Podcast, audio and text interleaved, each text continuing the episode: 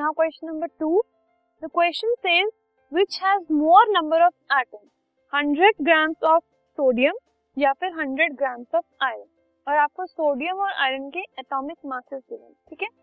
तो 100 ग्राम अगर सोडियम का है या 100 ग्राम आयरन का है तो दोनों में से किसमें ज़्यादा नंबर ऑफ़ एटम्स हैं ये हमें बताना है। तो उसके लिए हम क्या करेंगे? दोनों के मोल्स कैलकुलेट कर लेंगे। सबसे पहले मोल्स ऑफ़ सोडियम मोल्स कैसे पता लगेंगे? जितना मास हमें सोडियम का गिवन है divided by the molar mass of sodium ठीक है? और मोलर मास किसके इक्वल होता है? एटॉमिक मास के इक्वल होता है।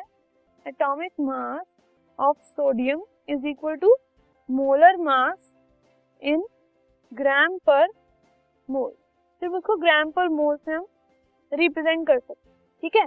तो मास हमें इस केस में गिवन है, हम मोल्स निकाल रहे थे, मोल्स ऑफ़ सोडियम तो मास है हंड्रेड हंड्रेड ग्राम का निकालना है, और मोलर मास है ट्वेंटी थ्री तो डिवाइड करके हमारे पास आया four point three four.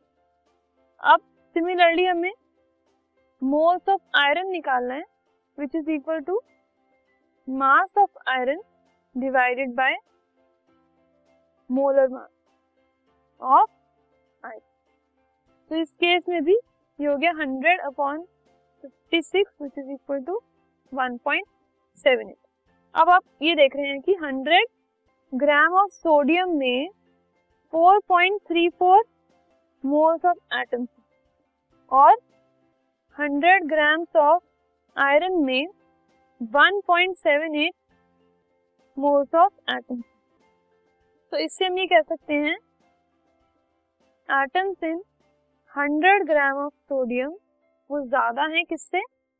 Atoms in 100 gram of iron fine तो 100 ग्राम सोडियम और 100 ग्राम आयरन में से सोडियम के पास ज़्यादा atoms